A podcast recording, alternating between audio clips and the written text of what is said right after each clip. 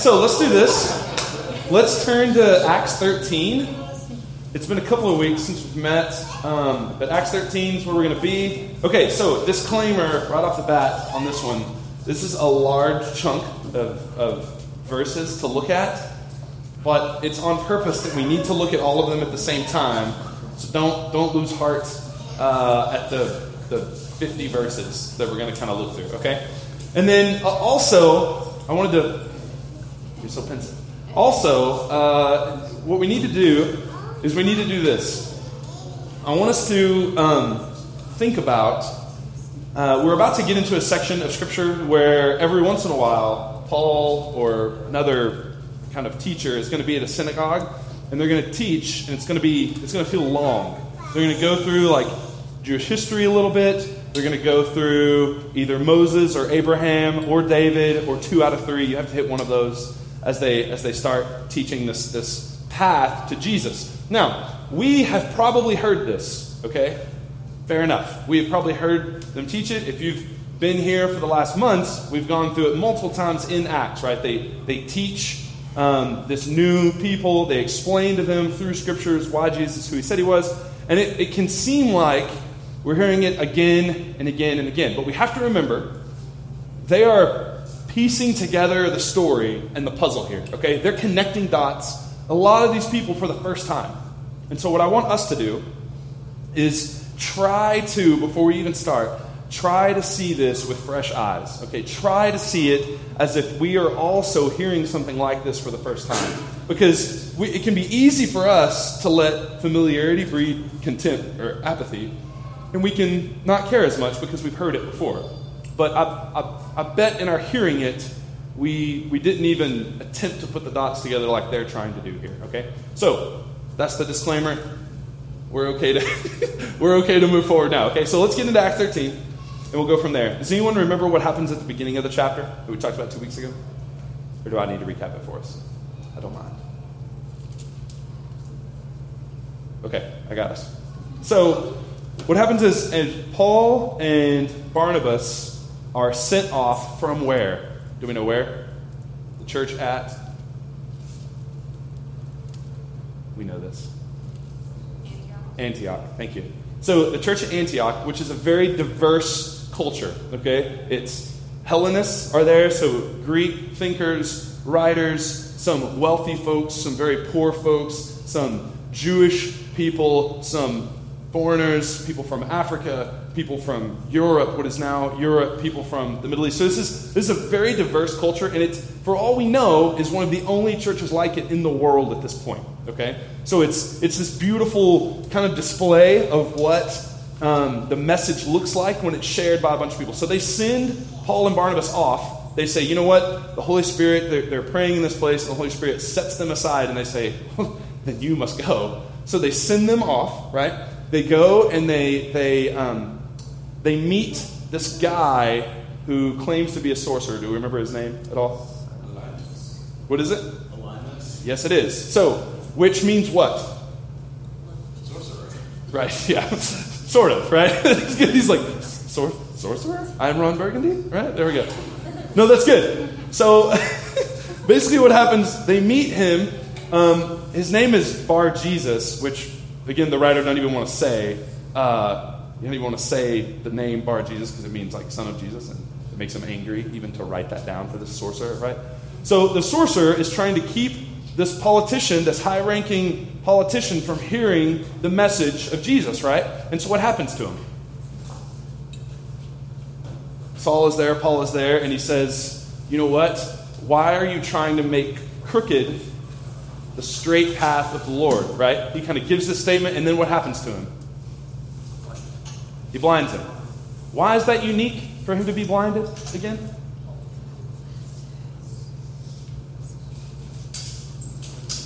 Do what you say? No, again, why is it unique? Sorry, we talked about why it was unique last time, so. Yes, Saul was blind, right? So it's a similar story. Saul is now proclaiming his story with someone else. This is why are you making crooked the straight paths of the Lord, which he had heard very similar Saul, Saul, why are you persecuting me? From Jesus, right? On the road to Damascus, right? We remember this? And so then we have the same story happening here. And I want us to note something else we didn't talk about the other day. And Karen and I talked about this later. I thought it was brilliant of her to bring up. It's, it's almost if in these last few stories, remember Caesar also has worms, right? Falls over, has worms, and then dies. This idea? It's this, it's this interesting thing that, that Luke seems to be showing us is that it's almost as if the spiritual and the physical of these people are showing themselves, right? This, this guy who thinks he is all seeing, he's the sorcerer who thinks he's wise and thinks he can see, is really blind to the truth. And so, really, his, his physical is just kind of showing what the truth is. So, even if, even if we say God strikes him right then, it's, it's like he's being struck with an ailment of his spirit, right? Same with, same with Saul when he's on the road. He is trying to do the Lord's work in his head, but he is blind to what's actually happening. Same with Caesar. Caesar wants to be this king, he wants to mistreat some and be benevolent sometimes and have all these things. And so his insides are just wicked. They're rot. It's, it's like he, to the core, is rotten deep down. And so this worms idea that he has, and he probably really does have them. They probably found it. Luke is a medical professional at the time and would have written something like that. But it's almost as if this physical manifestation of their spiritual side, which I think is unique and, and interesting for her to bring up, and I thought it was great. So anyway, that happens. Um, this this leader accepts this, this gospel, and then we have them moving on in verse 13. So here's what it says Now Paul and his companions set sail for Paphos and came to Pergola. Sorry, it's not Pergola. They came to Perga. They might have been in a pergola. We don't know. Could have been. It was Greekish, so there probably was a pergola. Caitlin. So John leaves them, but they go on from Perga. They came to Antioch of Pisidia, and they sit on the Sabbath, and they went to the synagogue to sit there. And after reading from the law and the prophets, the rulers of the synagogue sent a message to them, saying, Brothers, if you have any word of encouragement for the people, please say it. So Paul stood up and motioned with his hand and said this Men of Israel, and you who fear God, listen. The God of this people, Israel, chose our fathers and made the people great during their stay in the land of Egypt. And with an uplifted arm, he led them out. And for about 40 years, he put up with them. I love how he says that. It's pretty true. For 40 years, he put up with their nonsense in the wilderness, right? And after destroying seven nations of the land of Canaan, he gave them their land as an inheritance. Now, all this took about 450 years. And after he gave them judges until Samuel the prophet, and then they asked for a king, so God gave them Saul, the son of Kish, a man of the tribe of Benjamin, for 40 years. And when he had removed him, he raised up David to be the king, of whom he testified and said, I have found in David, the son of Jesse, a man after my heart, who will do all of my will. Of this man's offspring, God brought to Israel a Savior, Jesus, as he promised. Before his coming, John had proclaimed a baptism of repentance to all the people of Israel. And as John was finishing his course, I love that. That word is, is almost like a, a race.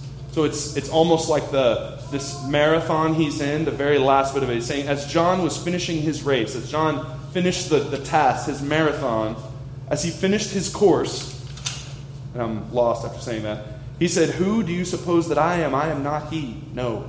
But behold, after me one is coming, the sandals of whose feet I am not worthy to untie. Brothers, sons of the family of Abraham, and those among you who fear God, to us has been sent the message of salvation for those who live in Jerusalem and their rulers, because they did not recognize or understand the utterance of the prophecies, which are read every Sabbath fulfilled them by condemning him. And though they found in him no guilt worthy of death, they asked Pilate to have him executed. When they had carried out all that was written of him, they took him from the tree and laid him in the tomb. But God raised him from the dead, and for many days he appeared to those who had come up with him from Galilee to Jerusalem, who are now his witnesses to all people. And we bring with you good news that what God has promised to the fathers, this he has fulfilled to us their children by raising Jesus. As also it was written in the second psalm You are my son, today I have begotten you. And as for the fact that he raised him from the dead, no more to return to corruption. And corruption means uh, like decay, corruption of body, like of uh, your physical self. So you bury someone, they corrupt, right? They decompose, they erode. There's something happens to the physical, right? So that's this corruption. It doesn't mean sinless in this passage, okay? Just for the heads up. Um, sorry, saw corruption, but that God raised him up not to see this corruption.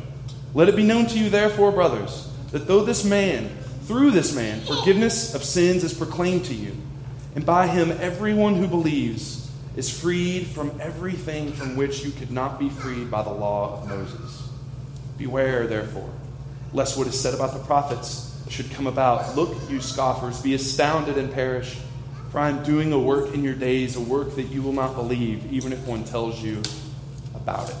Okay, so let's go. That's, that's like 30 verses to read fairly quickly.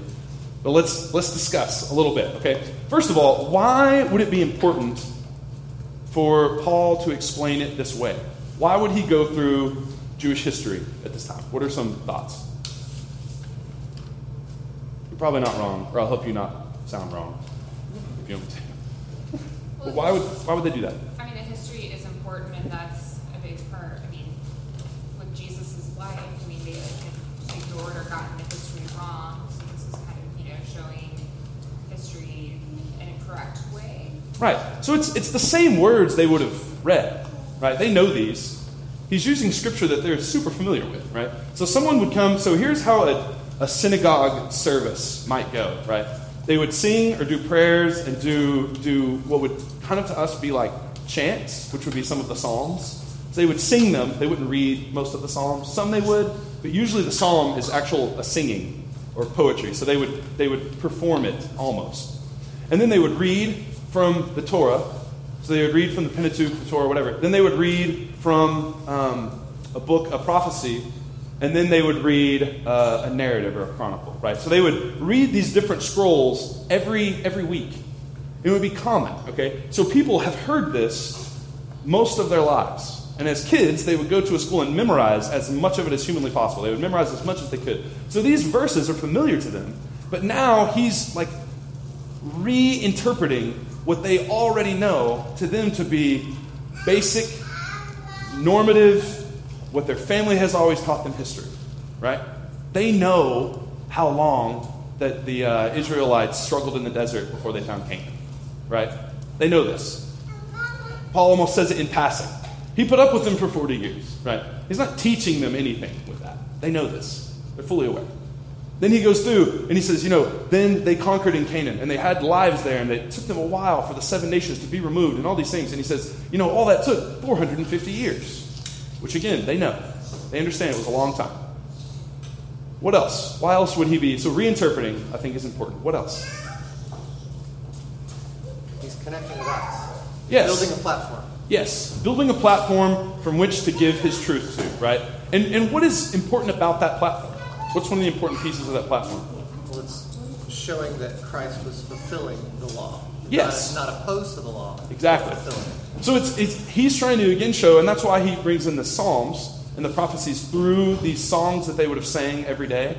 Maybe not every day. Sorry, there's 149 of them or something. So they may not have sang them every day, but they sang them all the time. So now again, he's reinterpreting, saying, "Look, this Jesus wasn't against Moses like everyone claimed he was. In fact, it's the fulfillment of the law, the fulfillment of what was promised." He even brings up this passage, this psalm. I think it's like 133 um, of David, and in this song, in this song that's sang after David passes, they say, and through David's lineage, through his body, we will have a king stay upon the throne. And then it says, the verse after, which is important, says, and for all of his other descendants, they may rule if they are righteous. So it's, it's like this pointing to someone not just ruling the kingdom. They mention those after they talk about the one from his body, the one from his seed, will now be this new ruler. So he alludes to this, he alludes to these things to build the platform of Jesus being the one that the Bible is talking about. What else? I say Bible, it wasn't the Bible then, but you know what I mean. Scripture, their, their knowledge. What else would it be? Why else would it be important for him to share that? Think um, his location. Yeah, go ahead. Isn't it a way of saying, hey, I'm one of you? Yes, that's exactly it. He's coming from a church in Antioch, and they would have known him And again, what was specific about Antioch? What was beautiful about it? There are Hellenists there, there are Greeks there. Yeah, the diversity. Did, did the Jewish people at the time love diversity? Was that their move? No, their move was isolationism, right? Their move was to isolate and not be tainted by the diversity of the world. And that's, that's the way that it, it had been since Moses, right? This idea of keeping yourself pure, keeping yourself clean. So Paul is one from a place that's very, seems against that, seems pro diversity, seems pro taint yourself by the world, right?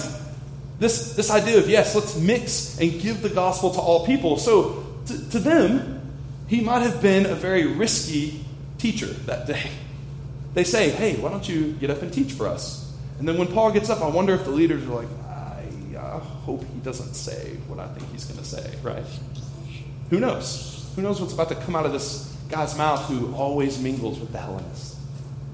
So, if he goes through this Jewish history, he gets it correct, which he could because he was so educated and was studying under like the Pharisee of the day. He's very educated. He was showing, no, don't be afraid. I am one of you. I know this better than you. I have read this many, many, many more times. I've studied so long, I have to have all of this memorized if I'm going to get to study under Gamaliel, I think is who he studied under right at the time. So it's, it's this idea of, look, I'm one of you. I have the same knowledge as you. I'm not ruining it. I'm not trying to totally discredit your history. I'm not discrediting your culture. I'm not saying you're not, I'm not saying you're wrong for your history and your culture and your identifying factors and your distinctives. I'm saying they're beautiful. I'm saying they point to Jesus. Right? And then what's interesting is after he discusses Jesus a bit, after he gives this, this truth, he connects their dots. He puts the pieces of the puzzle together in a different order and, and gives them this, this picture. Right after that, he says, again, such a truthful um, prophecy, too. Beware, therefore, in verse 40. Beware, therefore, lest what is said in the prophets should come about. Look, you scoffers, be astounded and perish. For I am doing a work in your days, a work that you will not believe, even if one tells it to you. Who else said phrases kind of like this? Do you remember? Jesus. Jesus did, right? What did, what, how did he say it? Does anyone remember? You don't have to remember verbatim, but. Uh, there's an instance where uh, something along the lines of he said, like, you had Moses and the prophets, and we still didn't listen. Yeah. So, you know, if we sent Lazarus back from the dead to you, or the poor man at the gate, to tell you this, you still probably wouldn't listen, because you've, you've known all along, you've had the scriptures. Right. Yeah. He says, You've, you've stoned the prophets we sent to you. He said, you, you had Moses, you had all these people, and then you stoned them. you had prophets come to tell you righteousness, and you, you killed them. Another time at the gate, right? It's, it's kind of that same, I think it's that same kind of story. He's at the gate of Jerusalem and he weeps about it. He says, How long to gather you as chicks, like a mother hen gathers her chicks, and you weren't willing, right? It's this, this like mourning of his. Another time, sounds very similar to this. He's like, Look, you see, and yet you don't perceive. You hear, and you can't understand. He said, I want you to do, I want you to not only see, but I want you to perceive what you're seeing. See what's really there, right? He said, You're hearing, but there's no perception. I want you to understand. You have this knowledge that you don't understand. He tells the Pharisees and other times, he says, You search the scriptures because in them you think there is life, but they are pointing to me and I am life to the full. He says, I am, the, the scriptures are the vehicle for, for you to understand me.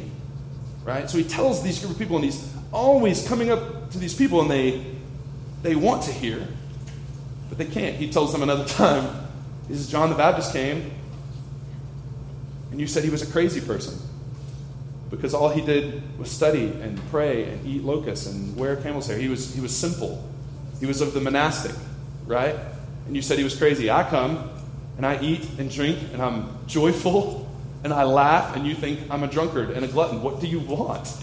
This is nothing, nothing will please you. Saying, Look, you scoffers, be astounded. There's a work going on right in front of you.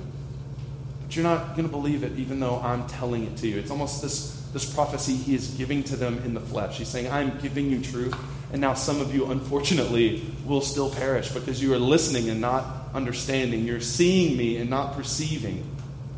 The Holy Spirit is about us. The kingdom of heaven is at hand still. It is still at hand.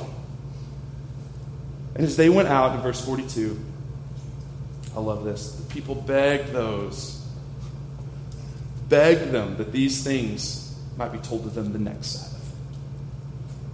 They're about to leave, and people plead, No, really, please come back. Please do this again. Can you please come back next week? Right? So it's interesting that Scripture does this to them, and the only, and I'm, i was trying this week to like put that in my in perspective for us, like when we when we desperately need more. And and I have this story. I think I've told it. I'm sorry, some of you heard it. So I was in South Africa for a summer um, when I was like 23 or something, which is so long ago now, which is crazy. Um, but we're, we're in South Africa, and I'm, I'm working with this, this missionary who's there, and he works at this church. But we really just kind of wanted to be about town, and I worked at an AIDS hospice there for the time, and, enjoyed it. It was terrible, but I enjoyed it. It was great. We, we had a wonderful time. But one of the things this, this guy did, once we were at this gas station, and every gas station there at the time had attendants, so you didn't pump your own gas ever. It was a job creating thing and all this stuff. So the guy was pumping my gas, and the guy there, the missionary I'm working with, was like, "Hey, uh, do you want to know something?" To the guy pumping his gas, he's like, "Sure, tell me. You know, whatever, I guess." He's like, "This guy here, he uh, he really likes reading the Bible and can kind of, he's like had to study it and stuff. He can he can come back and teach you if you want." And I thought he was joking, like I thought he was being silly, because of course the guy doesn't want me to come teach him the Bible. I'm a stranger. That's very strange weird to me. And the guy goes, Are you serious? like, right in my face. And I was like, I, I suppose, yes. He's like, You would come and teach it to me? I was like, Now I am, yes. Like, I, I suppose I will, and I must now. And he's like, Can you come tomorrow? And I was like, Yes, I will be here tomorrow. What time? And he's like, My break is at whatever o'clock it was. Can you come teach me for 15 minutes? I said, Yeah, man. That, that sounds great, you know? So I come back the next day thinking he's going to forget or he's just being nice to me because I'm a visitor, obviously, and all this stuff. And sure enough, he's like ready and had two stools in the break room ready for me. He like asked if I wanted tea. He was ready. And so we just talked about some scripture in Matthew for a bit. And it went fine. I mean, I was, I enjoyed it. You know, he's asking a bunch of questions, wide eyed. And I, again, didn't know if he was being serious or if he's being, you know, just kind to me or whatever. So we do that, though, every week for a few weeks. And then usually, though, I would come the day before and tell him, hey, are we still on for tomorrow or whatever? And he's like, of course, of course. So whatever happened, I'm sure it's my fault completely. Or I went and he wasn't there the day before, and so I was like, oh, well, he's not there. I'm not going to tell him. I'm just going to show up if he's on his break and can't, or something happened, or we were out of town, or I don't remember what happened. Um, again, I look like a terrible human being and a villain because of this. But so I don't go. And so the next day, though, I go get gas, and he's there, and I was like, hey, how are you? He was just like shaking his head at me, sad. Not even dramatic, like deeply grown up man sad. And he was, he was just looking. He was like, oh, you didn't come. And I was like, what? Yesterday? And he's like, no, you didn't come. I was ready. Your stool was there. He said, you didn't come, and I cried. And I was like, what? You didn't cry. Because again, I'm, I'm myself. I'm kind of a jerk at this point to him on accident. And I'm like, you didn't cry, man. It's okay. I'm here today. We'll just do it today. He's like, no, stop. I did cry. This is important to me. I, don't, I, can't, I can't understand these things. He's like, I haven't read this Matthew. It's beautiful to me, and you make me cry. You didn't come to see me. and then, obviously, the seriousness of the situation at that point was understood to me. And I said, Oh man, I'm, I am so, so sorry. Yeah, I'll, I'll, be here tomorrow. I'll be here tomorrow, I promise. He's like, Don't forget. I, I want you to come and read this with me. And this, this like desperate, I need someone to tell me this idea, right? This very foreign to us idea of I need this. I need this. This Matthew book, I need it. It's not, it's not something I've always known. It's not a joke to me. This is not hanging out with a foreigner guy. This is not I want American time. This is I need this. I will cry again without it. I need this to be here. Please come again. It was the first time in my life I'd had someone need to hear this. because we like it when it's nice and convenient, and if someone really charismatic is talking about it, then we really like it. You know, it's like, no, we need to go to church if the speaker's really good or because the music's amazing, right? We have that. We have that feeling sometimes. Some of us. Some of us, you know, may not need to hear it because we don't like it. The part of life we're in, I don't want to hear it. I don't need this. I don't. I don't feel like I do. Maybe I do, but that even makes me even more angry. So no, I'm not reading this. No, I don't want to be taught it. It angers me right now with what I'm going through or anything else, right? It was this, this to them, though, it was this like desperate thing to have the dots connected the way it was. For this to be reinterpreted and for the kingdom of heaven to them to be reimagined like this through Jesus was different to them. It had life, right? You remember when Jesus would come and speak at synagogues? And he would get up to teach? What did people say afterwards? Do you remember? You remember their language they would say? Who is this person? Who is this man who speaks with authority on these matters? Who is this person reimagining these words? Who is this per- person speaking like heresy? To them, just straight, legitimate heresy. Yet we cannot look away. We can't get the taste of it out of our mouth. It's too good and rich and wonderful, and we need him back, right? We need to follow him around every day. I'm not going to work tomorrow. I just need to follow him around and listen to what he says. Because as is his custom, custom, he taught them, Mark says. So as he was just about in life, he was teaching everywhere, and so people just had to be near him. They begged him for more. That's what's happening here in the midst of these people. They're at the synagogue. He teaches something crazy. He reinvents the way they understand all of these passages. And they plead with him to come back. Right? Just the Holy Spirit, powerful here. This is after um, the meeting of the synagogue broke up. Many Jews, devout converts of Judaism, followed Paul and Barnabas. Very similar to Jesus' story here.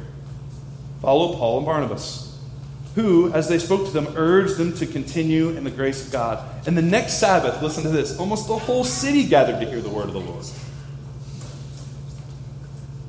But when the Jews saw the crowds, and by, by Jews here, it's some of the leaders, so it'd be the political, spiritual, cultural leaders in this town, right? Because the Greeks would allow them to have their own leadership, remember? So he was, they would be the, the, the leaders of his day. But when the Jews saw the crowds, they were filled with jealousy and began to contradict what was spoken by Paul, reviling him. But Paul and Barnabas spoke out boldly and says, It was necessary for the word of God to be spoken to you first. But since you thrust it aside and judge yourselves unworthy of eternal life, behold, we are turning to the Gentiles. For the Lord has commanded us, saying, I have made you a light for the Gentiles, that you may bring salvation to the ends of the earth. And when the Gentiles heard this, they began rejoicing and glorifying the word of the Lord, as many of them were appointed to eternal life and believed. And the word of the Lord was spreading throughout the whole region. So we have this portion of the story. Toward the next week, they do go back. They say, okay, you're pleading for us to return. This is an open door. This is exciting. We'll go teach again. But when they go, there's such a crowd there. The whole city, as it happens, is there. So the who's who of the city, and there's such a crowd that they would have looked at that and said, man, is everyone in the whole city here? The whole city is there in attendance. And what happens? The leaders feel this like jealousy, this contempt, right? And I have to be honest with you, overly honest with you. I think a lot of us are similar to me in this. We, we hear this, and we're like, are you kidding me? Are you, are you kidding me? You, you were just jealous of these two people from out of town being looked at with brighter eyes than you were looked at by your community, and so you run them out of town? Are you kidding me? You saw the people rejoicing. You saw this turn in people. You saw like righteous. You saw the kingdom of heaven at hand. You saw it. And then you, you turned it away because you had some sort of jealousy? And that,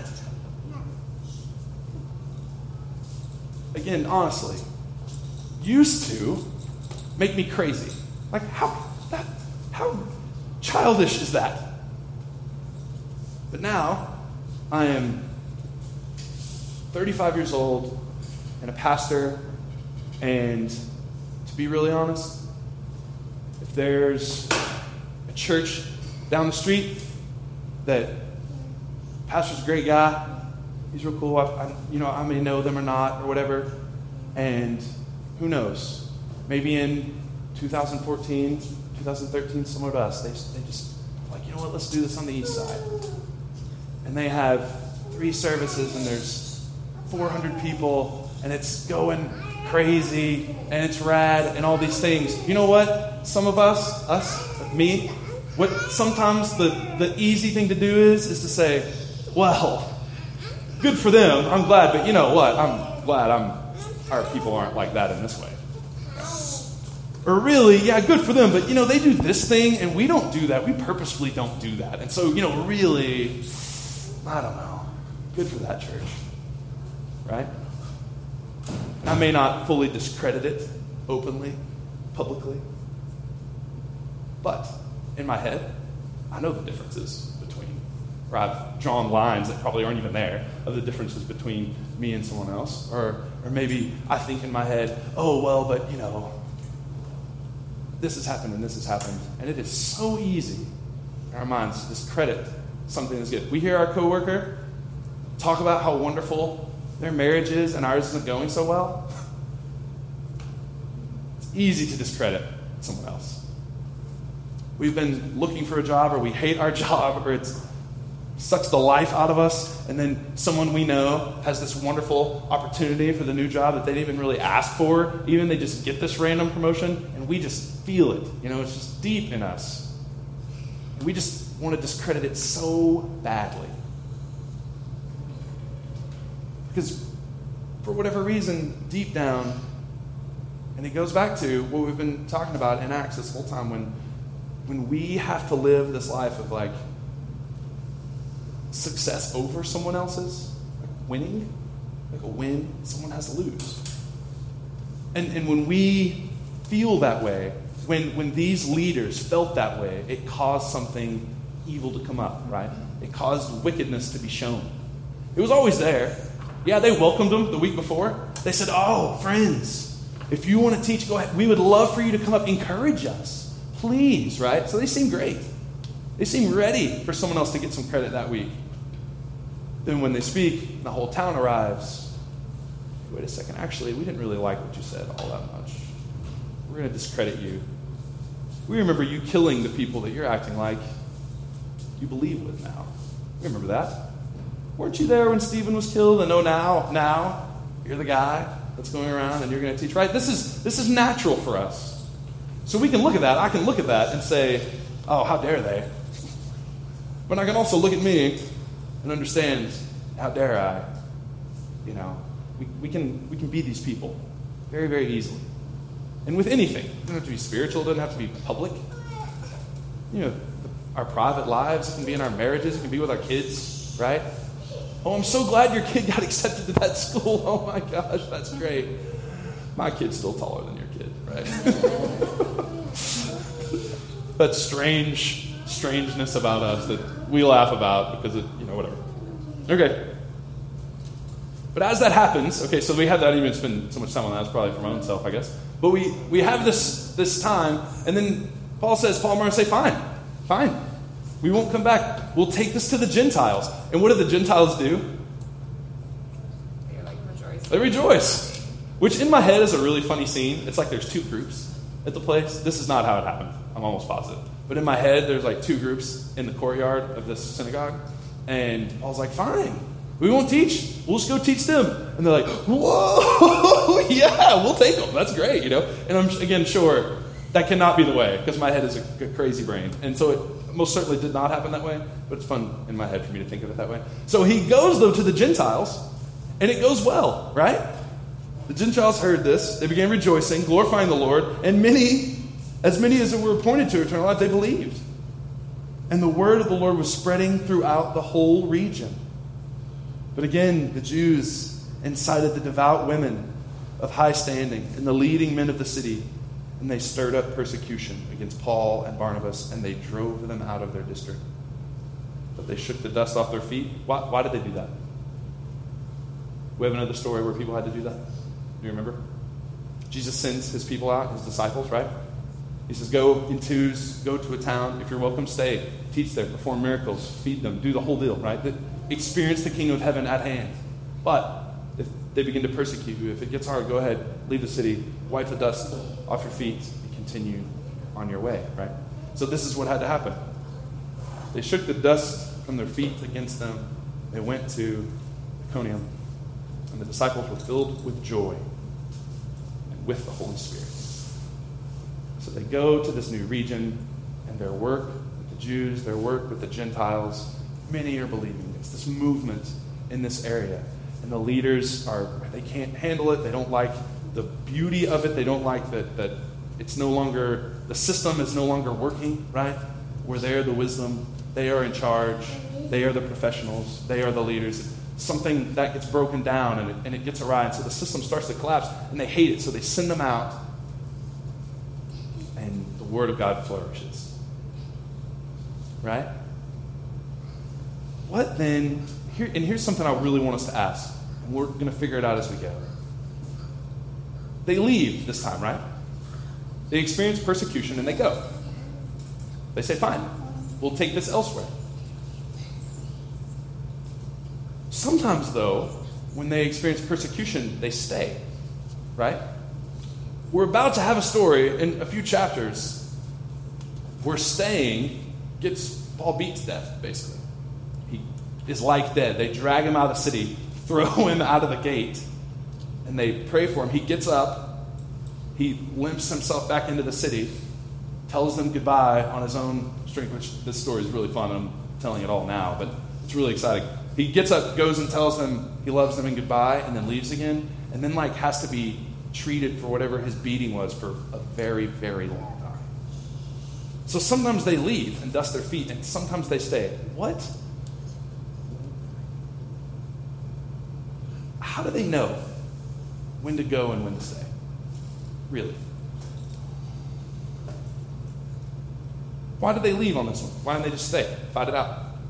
There was success here. Why did they leave? R- real answers. What, what do y'all think? Because there was such great success. Okay. Because it was success. Okay. Like, So they felt like we can leave. It's under. It's in good hands or something. Okay. What else? I that's reasonable as well. What else? they still felt like there was lots of work to be done in other places. because there was for sure, right? It's like, well, we need to we need to be elsewhere. Good. But other times, okay, and I agree with you. Other times, though, there's still work to do, and they stay. So what's this? What's this driving factor of, of okay, now it's okay to leave, now it's okay to stay? What do we think? I feel like the type of persecution that they're experiencing. Maybe. Perhaps. Maybe if they can see that their persecution is going to lead towards more people coming to faith, they'll endure. If they see it's just going to be quarrelsome, they'll bail. Okay, maybe. Yeah, I can go with that. What else, maybe? Maybe just how they feel the Spirit leading. Yeah, Because the next verse after they leave says, and they were filled with the they're Holy full of Spirit. it. Yep. And here's kind of what here, here's what I want to get at. I think all those things are probably taken into account. I really do. Um, but I do think this driving factor, and disclaimer, and I shouldn't even disclaimer, this is like very foolish and like unfaithful to disclaimer.